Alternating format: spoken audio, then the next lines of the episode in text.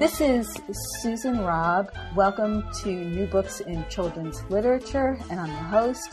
And today we're talking with Joan Trumpauer Mulholland about two new books, one for middle grade and a picture book.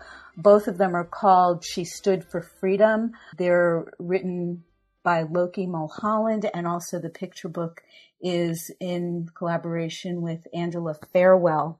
The books focus on Joan's life and her experience in particular in the civil rights movement. So, first of all, Joan, thanks for joining me. Thanks for having me. Now, I wanted to um, talk with you. Uh, your son Loki, who's also a documentary film producer, has written this story, and it, but it was a story that he also told in a documentary that he produced a few years ago. But prior to that, it, it's a story that many people may not be familiar with as part of the civil rights movement and the freedom riders experience.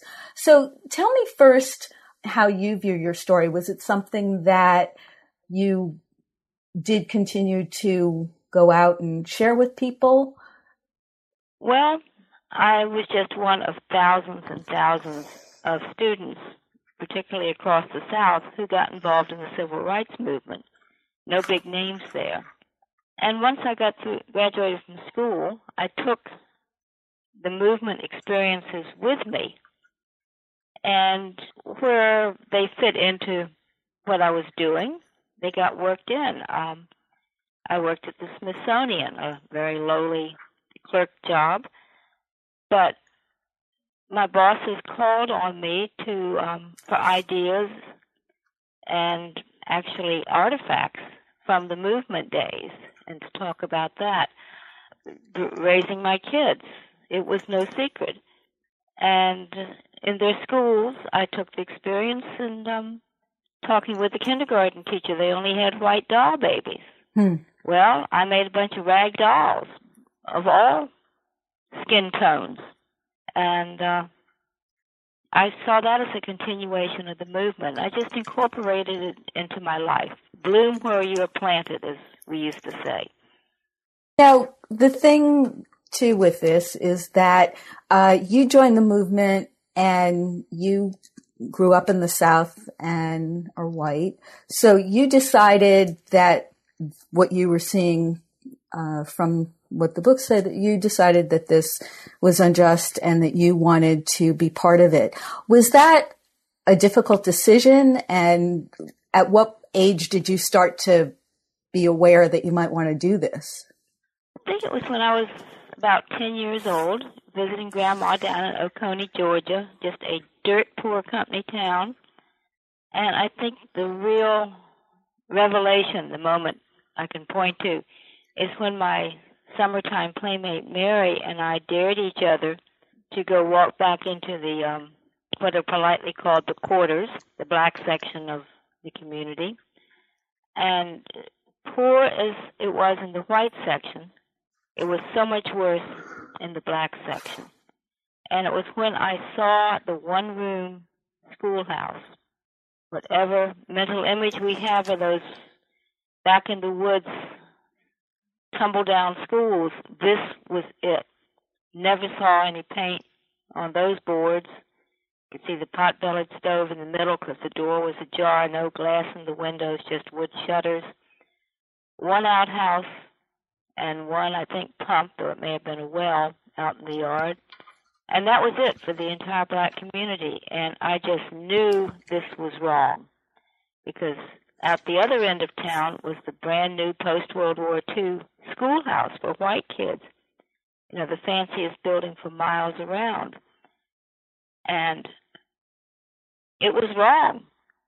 And I sort of vowed to myself that when I could help make the South the best that it could be for all of its people, black and white, because we're all Southerners, we all eat grits. um, I would I would act, and the moment really to get involved in activism didn't come until I was in college with the sit-ins, and I was right there as soon as the stu- students who were doing the sit-ins came to Duke University and invited us to join them down on the picket lines, and I was good to go. And what year were you in in college? I was a freshman in college. This would have been in the spring of um, 1960. And was it something that you had spoken with other college friends about, or was this something you just knew and you decided that you wanted to do? Oh, I hadn't really talked about it um, at all, but the Presbyterian chaplain at Duke, we had Sunday evening meetings, and he told us one week that the next week there would be students from North Carolina College coming to explain about the sit-ins to us. But we were to keep it pretty quiet so the administration didn't lock us out of the building. Um, the police didn't show up. The rowdies didn't show up. But if anybody we thought would really want to come, we could mention it to them. And my roommate and I went. She was from New York, one of the few Yankees around. and uh, we joined them on the picket line and a number of, I think, graduate school guys also. But um, you didn't talk about it. So when you did that, that was your freshman year. And then how quickly did things move to when you started to actually travel for the movement? Well, I dropped out of Duke. Oh, I finished the school year, going to get my money's worth, of course, and uh, came back up to Washington, got involved with the movement out of Howard University. Um, the students from North Carolina College asked me to go up there and find out what was happening and let them know. And we were sitting in in Arlington, and, and we said, "I had movement, we'll travel." Uh, went, whenever the call went out, went as far as Rock Hill, South Carolina, and that was really the birthplace of the Freedom Rides in many ways. And um, in 1961, with the Freedom Rides, that took me to Mississippi. Um, I had already been accepted at uh, Tougaloo College. Applying to historically black school was my response to the riots in Georgia, where my family was from. Um, but the riots from Charlayne Hunter and Hamilton Holmes, uh, under court order, integrated the University of Georgia in Athens and were twice driven off with mobs and tear gas and things.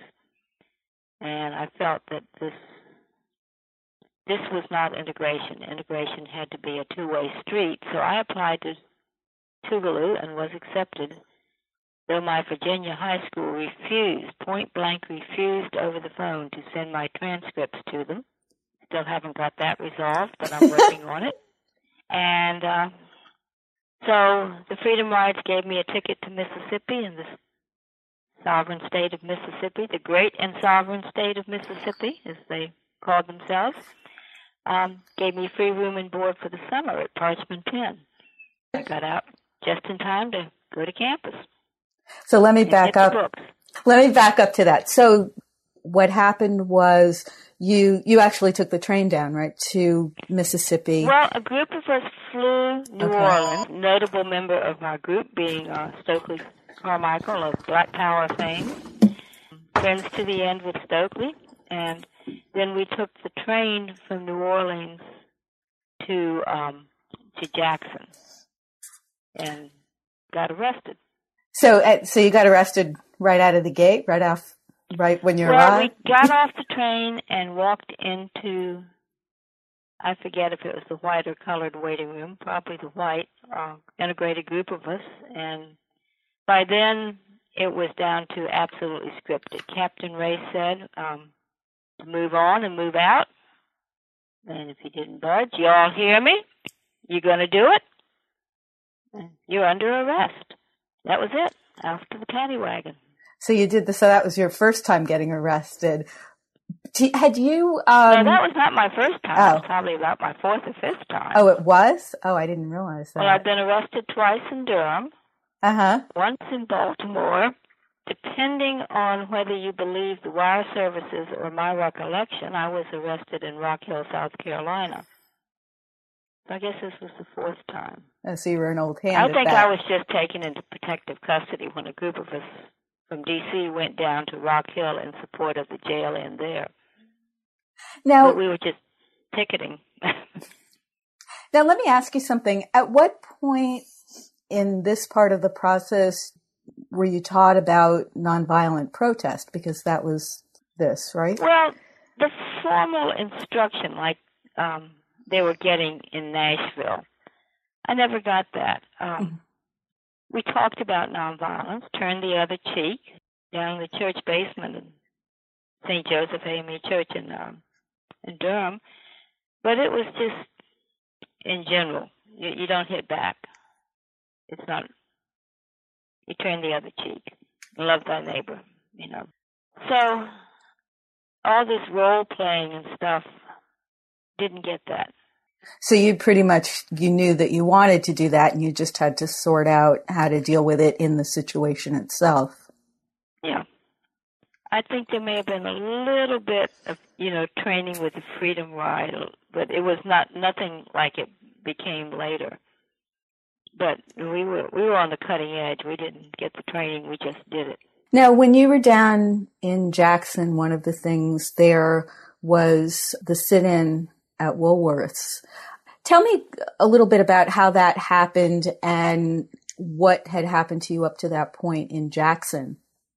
Well, this was in 63, so I would have been a junior in college at Tougaloo.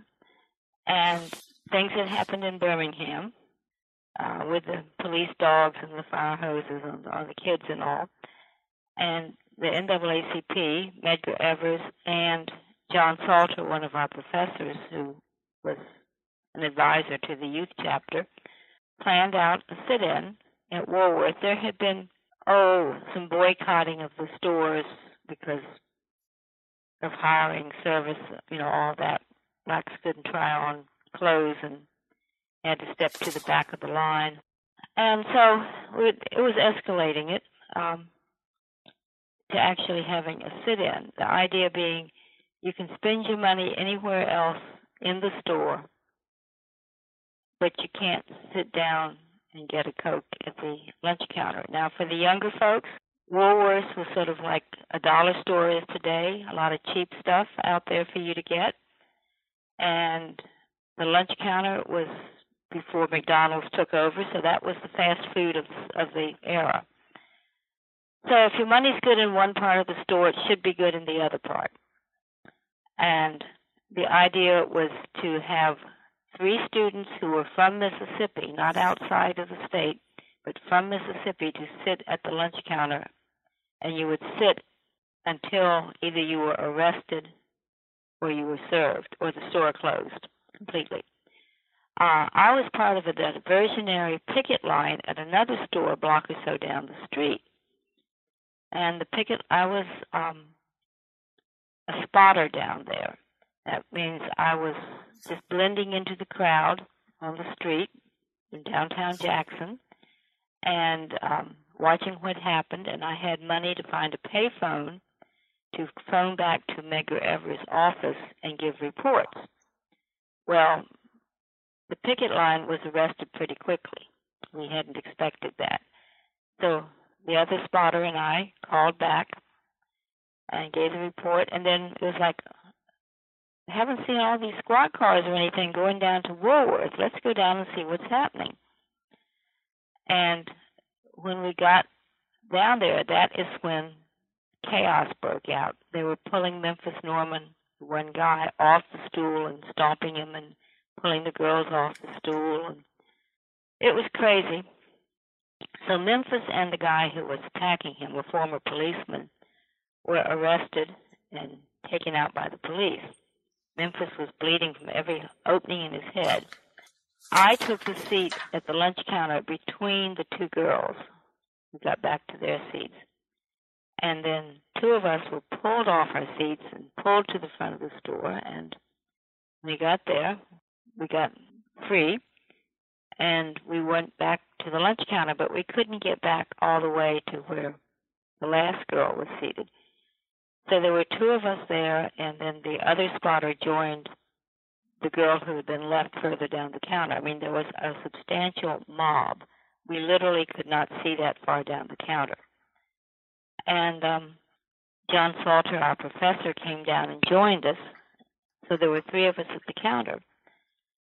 And that just went on and on and on with all the condiments and things being dumped on us and spray paint and name calling and particularly uh, Professor Salter got roughed up. Now, to me, the big story of that event was the photographer who took the famous picture. Fred Blackwell, is that? Fred Blackwell, yes. He was our age, 22. He had gone to the same high school as the kids in the mob. High school was just a couple blocks away. Uh, he knew a lot of them because he'd friends with their older brothers and sisters and lived in the same neighborhood, knew some that way. So, of course, his sympathies were with his friends when he came in. But he stood on the counter, substantial danger to himself. He could have been pulled off it as a traitor, ending that little photography adventure. But he stood there watching his friends and watching us nonviolently sitting at the counter. Three hours later, when it ended, his sympathies had shifted to the demonstrators. And to me, that was the power of nonviolence. That's what we saw it as being all about redemptive nonviolence. And um, he's still an amazing man. And that photograph became one that became an iconic photo of, of the civil rights movement. It's, you know, many, many people see it and recognize it. And the thing that struck me in that photo is in looking at how you're sitting, you're in the center of the photo with your hand up, sort of holding, you know, holding your head up and stuff as you're sitting. Just like it looks like a comfortable pose if it weren't for the fact that all these things are being dumped on you by this crowd that you can see surrounding you. That was quite a long day. I think I reached an out of body experience disassociated from the actual counter. I mean, you can kill the body, but not the soul. And my soul had already left and was sort of my guardian angel up above. What happened to the body? That happened. Now, what happened after that? I know one of the things was that the police were not in the store, right? They they stayed outside. The police refused to come in. There had been a Supreme Court ruling the week, I think the week before, that sitting at, you know, was it like that, and sitting like some sports players are doing today, was free speech. And so the police could not, of their own volition, come in and arrest us. The manager had to close the store and ask the police to come in and arrest us if we refused to leave.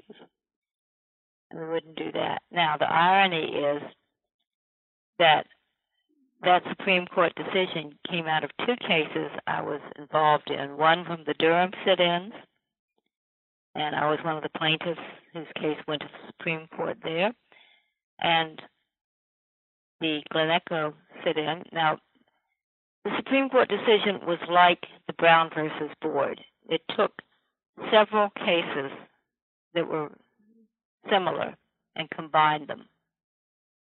And so this took several sit in type cases and combined them for one decision. And in Glen Echo, which was an amusement park with a merry-go-round, I, being white, could go in and buy the tickets.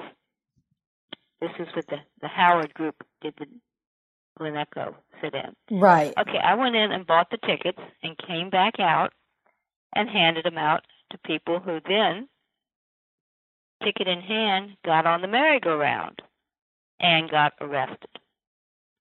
So I was, I won't say crucial, but I was heavily involved in the Glen Echo case as well as being a plaintiff in the Durham case. And that was the Supreme Court decision that kept the police, the police used to justify not coming in to restore order in the store. A little irony there. And so they were outside, all of this mayhem was going on inside. How did things end uh, in Woolworths and then you were what? You were taken off to prison, no? No, we weren't arrested for that one. Okay. Um, our college president, when he got word of what was happening, he came down and tried to uh, get us out of there safely. He actually ended up sitting at the lunch counter talking to newsmen further down the counter, but it's nice to have your college president as a sit in yeah. person. He tried to get the police involved in restoring order. They wouldn't do it. He tried to get the manager to close the store. He wouldn't do it. He contacted either the regional or the national, I don't know which, office of Woolworths, and they advised the manager to close the store. And finally, the manager did. And then it was negotiated that we would have safe passage once the crowd was out, because the crowd was just milling around on the sidewalk on the main street of Jackson, North Capitol.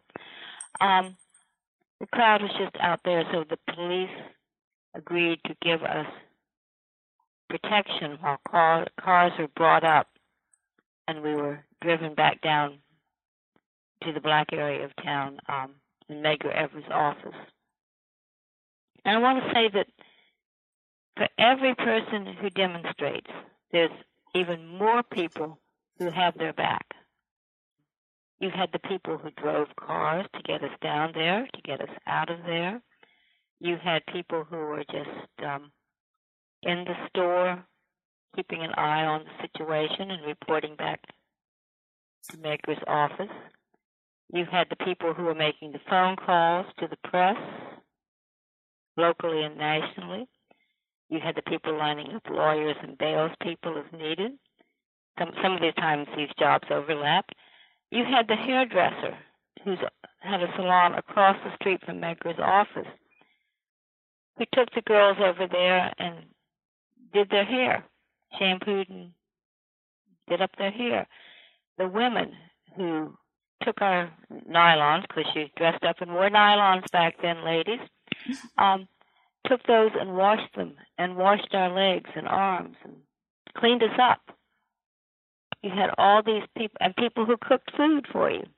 All these people that have your back in a demonstration.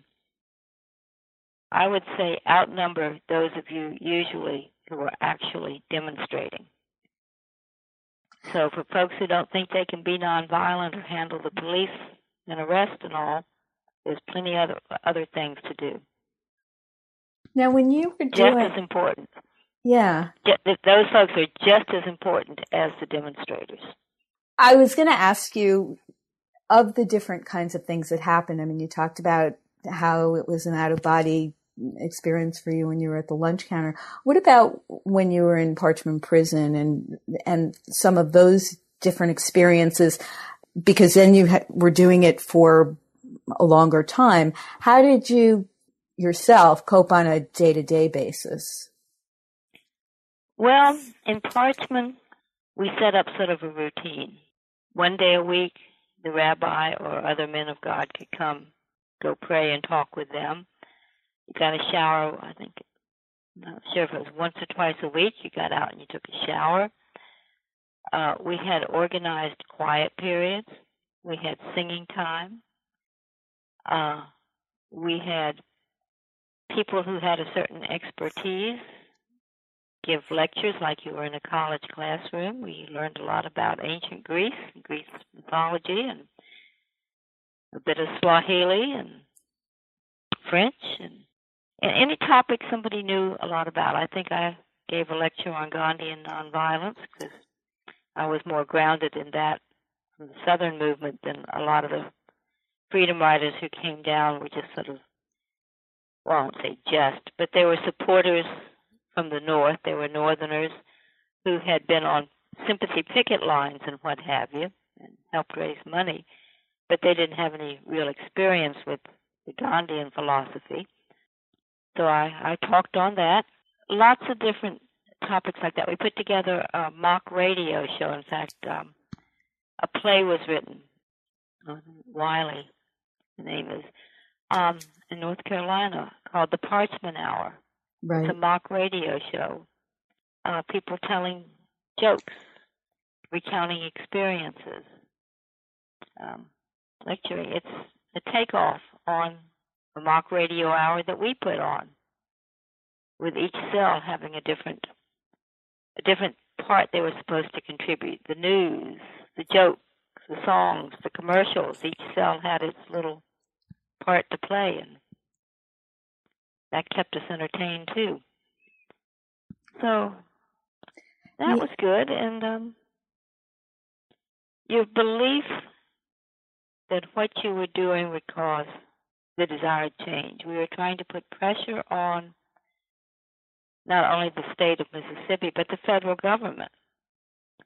The Kennedys didn't like the Freedom Rides. They were not, you know, bad publicity for international relations.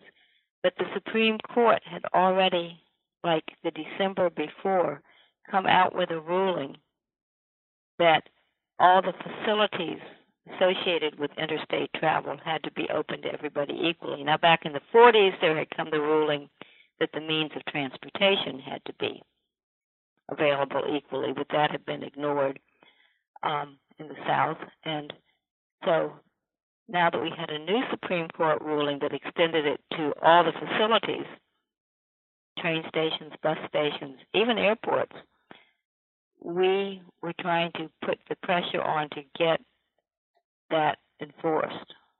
And it worked. In September, the Kennedys said that they were requesting the Interstate Commerce Commission to come up with the rulings, and they were they did, and they were effective November 1st, I think. So fill the jails, make it expensive and inconvenient, what have you, for Mississippi and the federal government to keep things segregated. We did it. I mean, in jail they got to feed you. Yeah, no, that's it's uh, certainly true. That it, because I've read different parts about the Kennedy administration, and they were really hoping to avoid all of that, right? And they were doing their best to avoid all that. Now you met. You talk about um, Medgar Evers and Stokely um, Carmichael. You've met many of the people who were leaders in the movement. Uh, can you tell me about some of the different ones and what your experience was when you met different people and and what your thinking was about the way different people approached the movement? And I remember that I was barely 20 years old and a college student. The leaders, King, Medgar, Bayard Rustin, whoever, they were adults Many of them were like family men.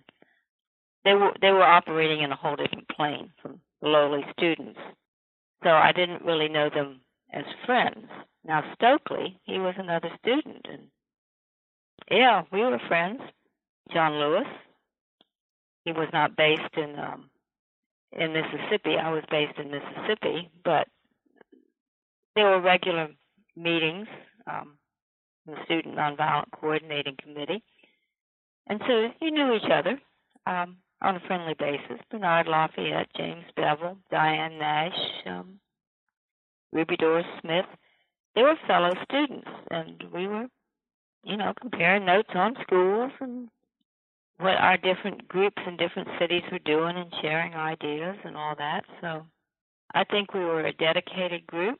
Most of us were Southerners. So we, we had a, even though I was white, we had came out of the same overall culture.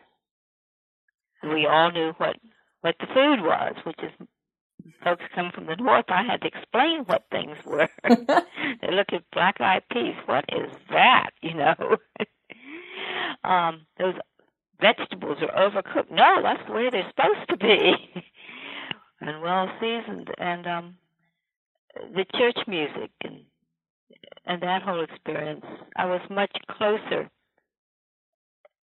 culturally in many ways to the black students in the movement than I was to the Yankees. Um, still friends with a number of those Yankees, but we were from different worlds. So when you when you were doing that, when when all of this was going on, did you find that there were many or some friends that you were involved with who just couldn't sustain being involved in this? Did it become too hard for people? Not that I remember. You were just sort of caught up in it. Now, some people might, they're not going to say this is too hard, I can't do it. Mm. But they might say they've got to pay more attention to their studies. Or or something and not go that day. But we had said if you don't have saying if you don't have your nonviolence on today, don't go on the demonstration. But we became like family and supported each other, um, encouraged each other, and just sort of well, we hung out socially as well as you know on the picket line. I'm sure there were people who who must have gotten overwhelmed and had to drop out, but I can't call the name now. Some folks I know that the pressures became so great and the experience so intense that later in life uh, they just couldn't hold it together. The psychological damage. I know several people like that. But at the time, I don't remember anybody saying, I just can't do this anymore. Interesting. Let me ask you another question. You know, now there are different kinds of protest movements. Uh, what would you say about how you view different, how, how protest may have changed, or do you feel not so much? Does it depend on the circumstance, or, you know, is it a thing of the time? That came out of the Arab Spring. I would look at the at the newspaper in the morning, and the photos were like a total flashback. Kneeling on a bridge to pray with the you know the military there, um, painting the flag on the face, lying down in front of vehicles. It was an absolute flashback. So a lot of the same things have gone on.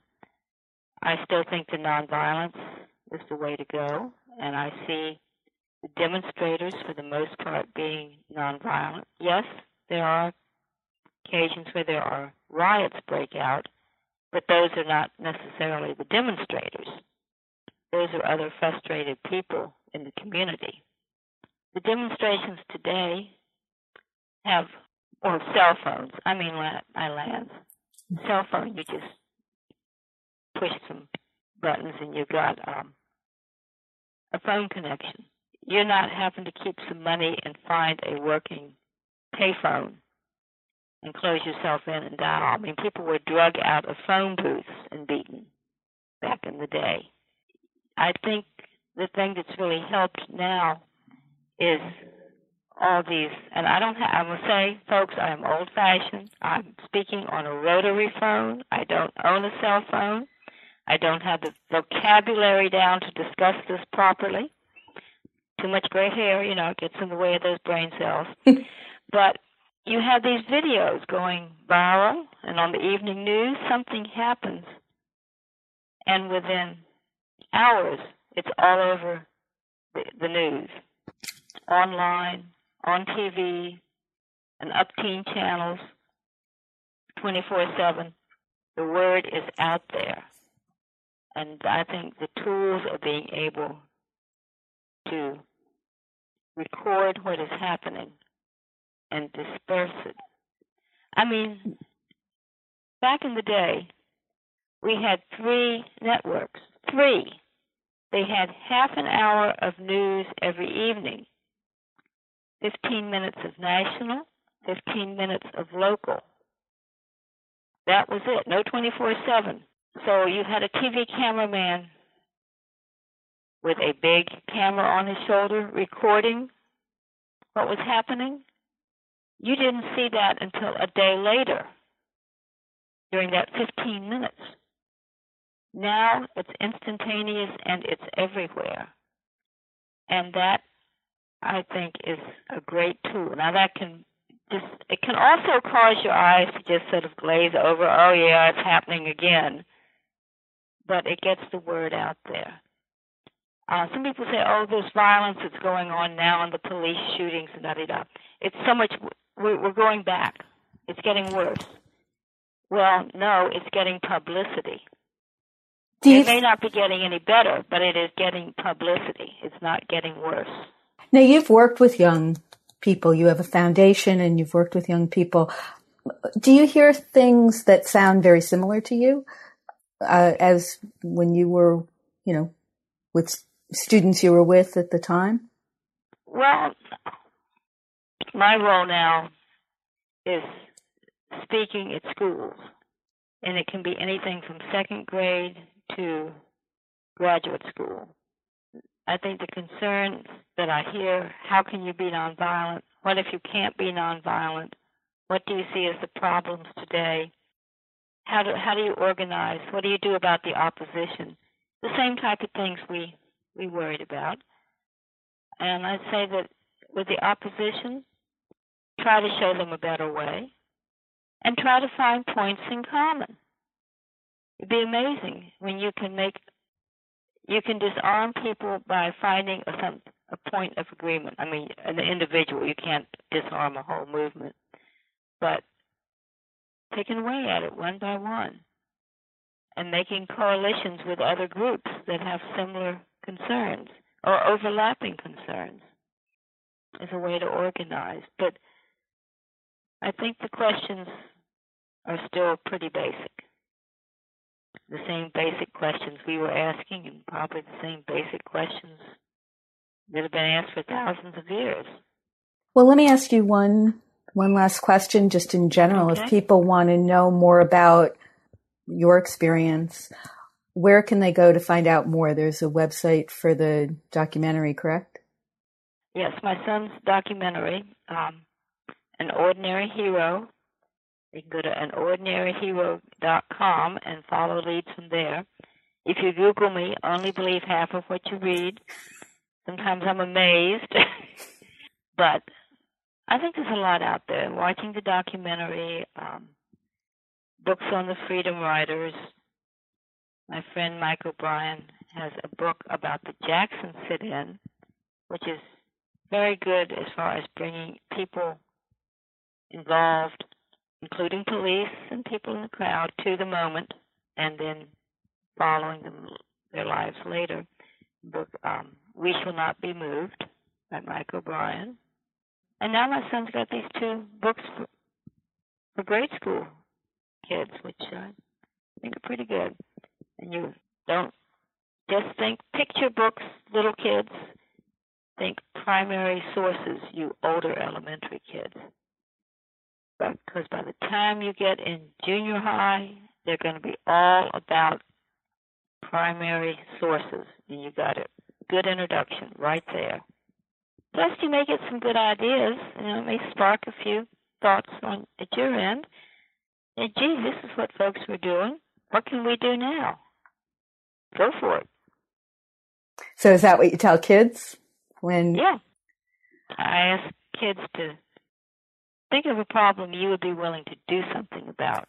Call on one of them near the front of the crowd. Ask anybody else who agrees with them this is something they're doing about. Raise your hand. Tell the kid at the front to turn around and look. There's your group. Start doing something. It can be something very simple on bullying, on the new kid in the classroom, on protesting some unfairity and something is unfair on the playground. Yeah, people can be teachers can be unreasonable on the playground sometimes, not usually, but sometimes. Find the problem and do something. So being able to stand up for things and also to recognize that just because you see something, it doesn't mean that you can't do anything to impact it.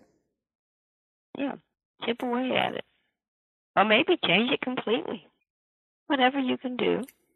And I mean, those four guys who sat down in Greensboro at the lunch counter. Now, yeah, they got the idea from the women at Bennett College, but that's sort of lost in history. We'll go to the four guys who sat down. That sparked a movement across the South. When the freedom rides were stopped the next year, it was those students who had been sitting in that kept the freedom rides going. Some of them when they got out of jail, stayed and worked in the communities in Mississippi.